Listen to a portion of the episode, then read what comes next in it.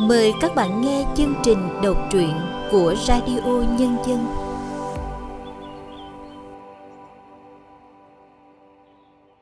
Xin chào các bạn đang đến với chương trình đọc truyện của Radio Nhân dân.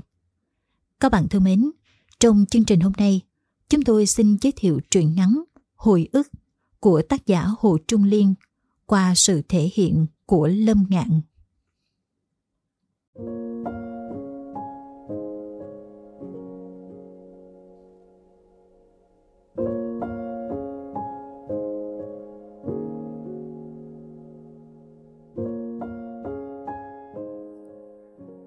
Tôi mãi là đứa trẻ của mẹ.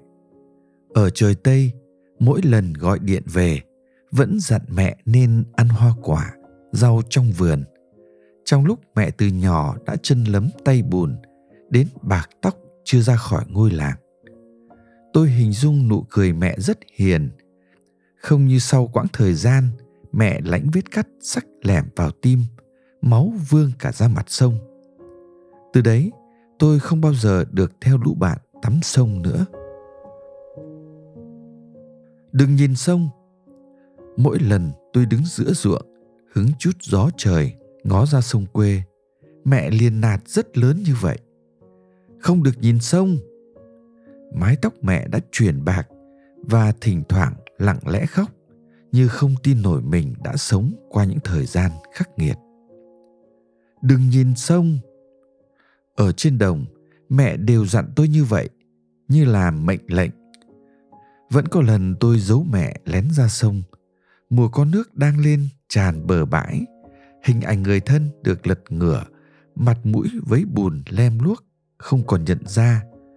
Mẹ ôm tấm thân ấy vào ngực, muốn truyền sự sống của mình. Đột nhiên, mẹ buông tay nằm bệt xuống, ngửa mặt. Đó là lần đầu tiên tôi cảm nhận được bầu trời thực sự mênh mang.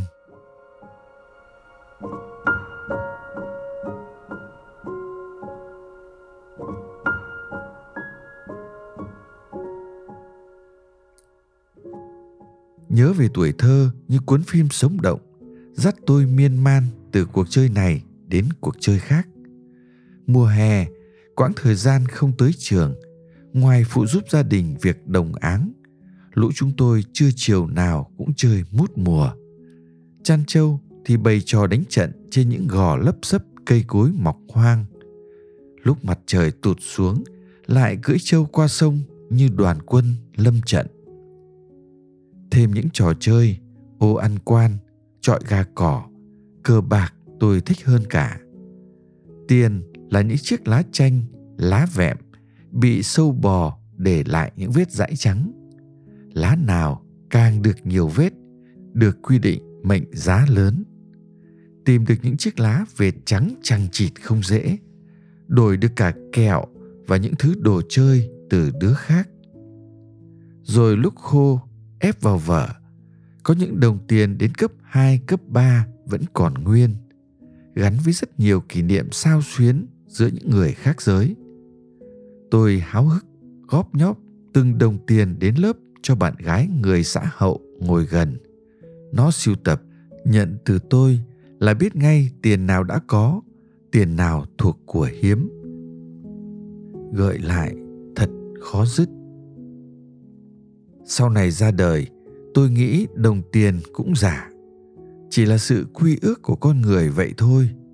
Cũng như việc chúng tôi lấy lá cây đặc biệt quy ước, rồi hiển nhiên nó trở nên quý giá loại tiền bằng lá khô ấy, mãi đến sau này vẫn còn nguyên trên hành trình sống của tôi.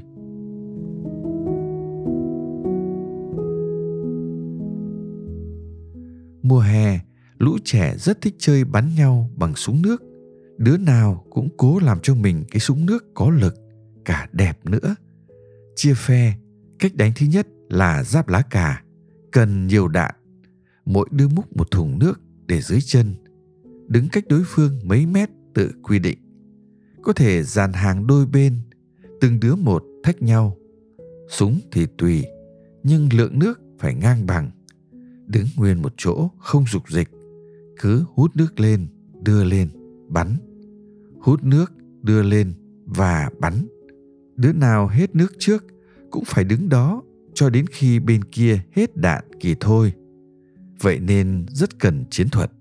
Đứa khôn thường bình tĩnh tránh đạn, rồi nhắm thẳng vào mặt đối phương xả từng băng một. Tội cho những đứa chưa có kinh nghiệm chiến đấu. Cậy sức nên hút nước bắn tới tấp. Đến lúc hết nước thì dẫu che, dẫu tránh cũng tàn nát. Lại có cách tập trận kiểu trốn tìm, chia ra lấy con đường ống của xóm làm giới tuyến. Tùy nghi di tản, tùy nơi ẩn nấp. Lần tôi đang lòn kín đáo qua những lùm cây, bỗng ướt. Tưởng con gì đái, nào ngờ sau đó lại ướt tiếp, rồi có tiếng nạt. Chết rồi, ra đi. Tôi ngẩng đầu thì thấy một thằng ngồi chềm hễm trên trạng cây.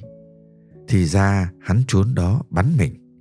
Nhưng tiết kiệm đạn để bắn đứa khác nữa nó chỉ xòe một tí đủ loại tôi ra khỏi vòng chiến đấu nghĩ lại thấy tuổi thơ thật quá đỗi thật thà hễ bị dính đạn là tự động dẫn xác ra không chối cãi chơi trốn tìm cũng vậy thấy hô tên mình ở bụi cây nào quần áo gì liền ra ngay chẳng hề nghĩ lòn qua chỗ khác thủ tiêu vật chứng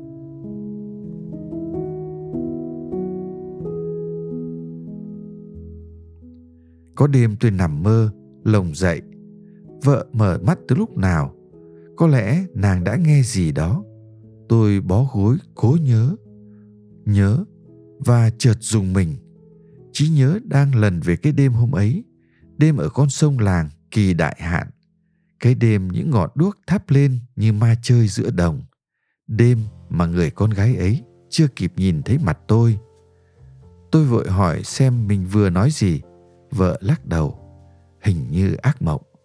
Tôi cố xóa từ súng ra khỏi trí não mình và hét lên trong tâm khảm. Đó là cái ống nứa bắn nước, không phải súng. Đó là cuộc chơi vô tư thơ trẻ, không phải một trận chiến đấu với kẻ thù. Nhưng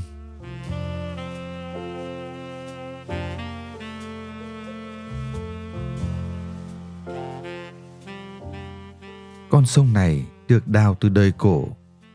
Thời bà ngoại còn con gái, chỉ việc khảo mương. Mỗi lần như vậy, cũng mất mấy ngày chuyển từng cục đất lớn qua tay nhau lên bờ, mệt lử. Bên kia sông là ruộng của xã hậu. Họ mon men trồng lúa gần bờ, rồi nay nhiều người mua lưới bắt cá. Có lần ông trưởng làng ý kiến lên xã, đề nghị không cho người khác tới đánh cá sông là do làng đào nên xã ẩm ừ thực tế khó giải quyết. Dân làng tôi buộc phải tự động bảo vệ nguồn lợi.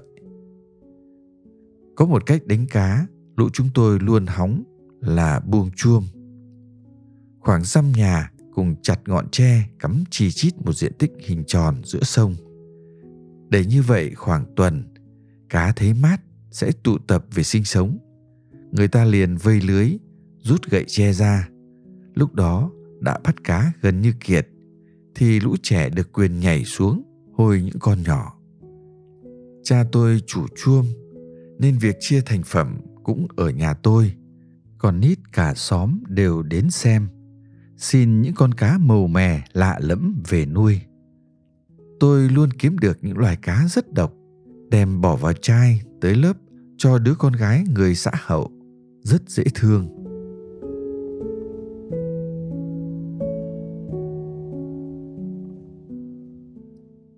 Một hôm tôi theo cha ra sông thăm mức nước, chuẩn bị cho đợt buông chuông mới. Ngạc nhiên, có người đang dùng máy nổ hút nước vây cá. Hèn chi, cả trưa chúng tôi nghe tiếng máy. Hai thanh niên, tôi biết một. Thằng ấy là anh trai đứa bạn gái học cùng lớp với tôi. Tôi từng cùng bạn học tới thăm thầy giáo chủ nhiệm. Nhà nó ở cạnh nên đã ghé vào. Cả vườn ổi bị vặt sạch Cảnh tượng bất ngờ khiến tôi không biết xử trí ra sao. Cha tôi nạt, ai cho bay tới đây bắt cá? Nó không vừa, đốp lại. Cá giữa sông ai chả bắt được. Cha sấn tới chỉ mặt. Đồ con nít danh, biết sông do làng ai đào không? Ông vừa sộc tới, thằng ấy đột nhiên quay lại, dồn lực toàn thân và đôi tay xô mạnh. Cha tôi ngã rúi xuống bùn lầy. Lúc ông dựng mình dậy thì thằng ấy đã bỏ chạy. Tôi không hiểu sao vẫn đứng chơ ra. Cha lem luốc mặt mày, chạy ra giữa sông lặn xuống rất lâu, tưởng như muốn trầm mình. Rồi đột nhiên ông trồi lên dữ dội như con cá sấu vồ mồi.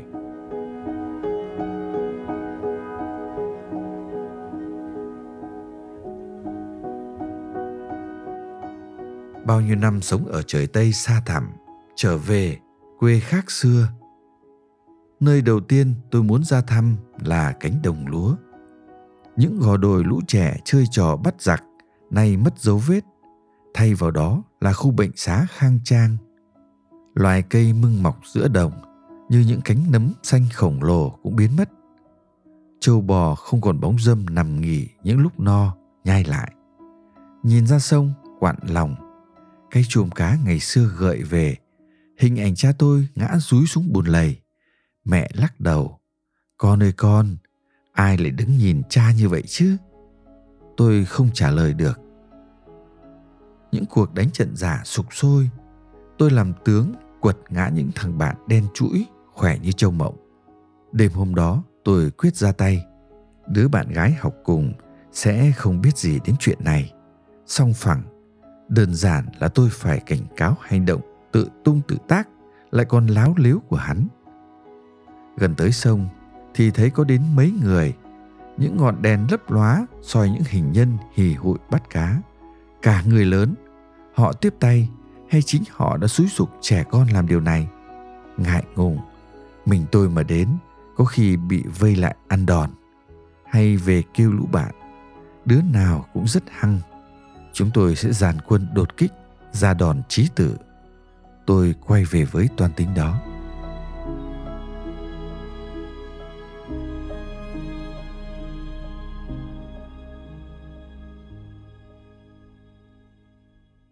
Vợ đón tôi với nụ cười mãn nguyện. Nghe giọng không ai còn nhận ra người bên kia sông nữa. Ngày xưa và cả bây giờ, người xã hậu có giọng nặng ôm ôm cô đẹp đến mấy nếu cô gái xã hậu cất tiếng tự nhiên chay tráng mất hết cảm tình. Vậy mà tôi đã lấy vợ người bên đó. Tại sao? Câu hỏi vẫn thường lờn vẩn tôi có thực muốn cưới người ta hay cố âm thầm xóa đi tội lỗi? Làm sao xóa? Bao giờ cũng tự hỏi mình, có thực yêu người con gái giờ là vợ?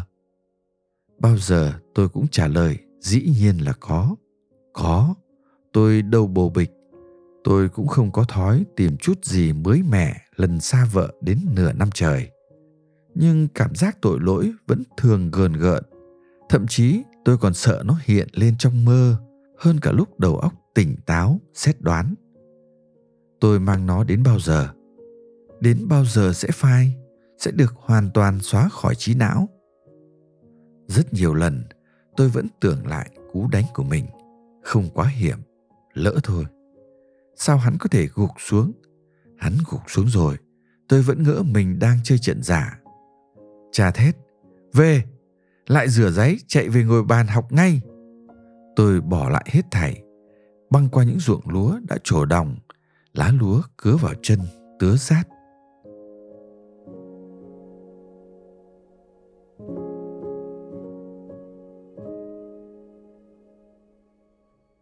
Có lần tôi ngồi ở cửa sổ máy bay, nhìn thấy một dòng sông nhỏ phía dưới. Lại nhớ đàn trâu được lùa ra tắm gội hoàng hôn trước lúc chúng tôi cưỡi về, xà vào ăn bát cơm mùa mới. Nhớ đoạn sông máu thấm xuống bùn, nhớ cha, nhắm mắt, gục đầu xuống một chốc, máy bay đã lẫn vào mây trắng. Nhớ đám tang, nhớ người vợ hồi đó còn là bạn học phổ thông cùng lớp đã đến viếng thời gian trôi.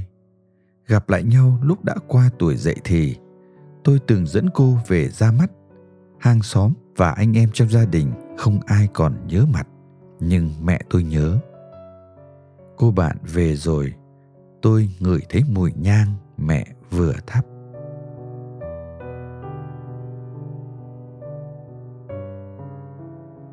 Những hình ảnh quá vãng chập chờn dưới ánh điện mờ nhưng lóe sáng trong tâm thức tôi mãi mãi. Tôi vừa về nhà, chưa kịp huy động lũ bạn. Cha đã bảo rửa chân tay và học bài.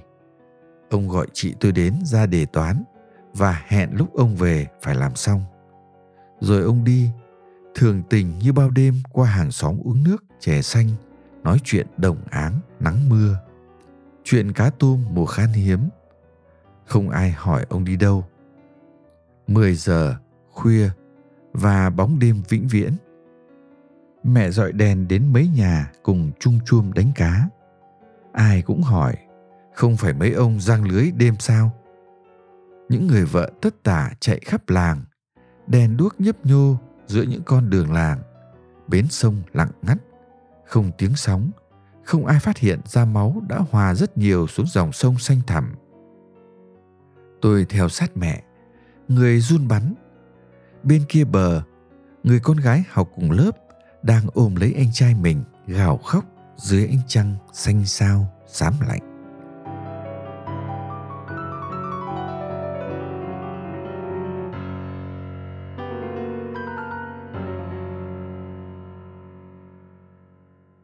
Tôi vẫn phải xem lại cuốn phim đó từ tiềm thức.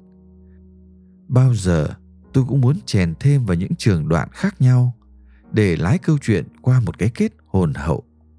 Nghe lời cha, tôi ở nhà học bài đợi lúc ông trở về kiểm tra. Buồn ngủ, tôi thiếp luôn trên bàn. Tỉnh dậy không thấy ai, những chiếc giường trống, tôi chạy ra ngõ, chưa thấy đèn đuốc ngoài sông.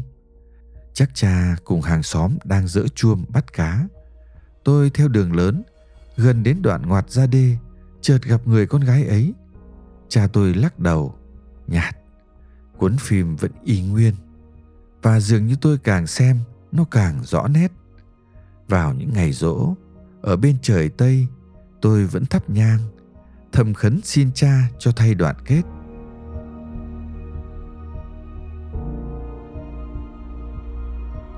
Chưa bao giờ tôi kể vợ nghe về đêm kinh hoàng đó cái đêm tôi phải ngồi học bài. Không nghe lời cha, khoảng 10 phút tôi bỏ vợ lén ra sông. Sông đang cạn, dĩ nhiên không tiếng sóng. Cha một chín tuyến, anh trai của cô bạn học cùng lớp với tôi một chín tuyến. Tôi móc vũ khí hùng hổ sấn tới. Cha không kịp ngăn, tôi chưa kể với vợ bất kỳ ai về hành động của mình đêm đó, kể cả mẹ cũng không hề biết rằng cha đã tự nguyện ra đi lặng lẽ. Thân lấm bùn để rửa sạch cuộc đời tôi giữa màn đêm răng phủ.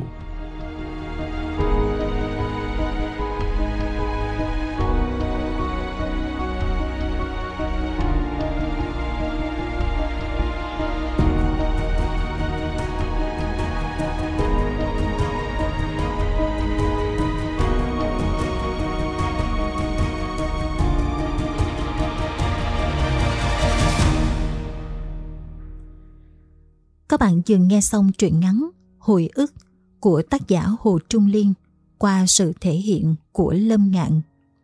Sau đây là nhận xét về tác phẩm này từ nhà văn Phong Điệp. Mời các bạn cùng nghe. Đúng như tên tác phẩm, truyện ngắn Hồi ức của Hồ Trung Liên là những dòng ký ức chảy tràn trên trang viết. Có một thực tế là đến một độ tuổi nhất định, con người thường có xu hướng thích hồi tưởng lại quá khứ.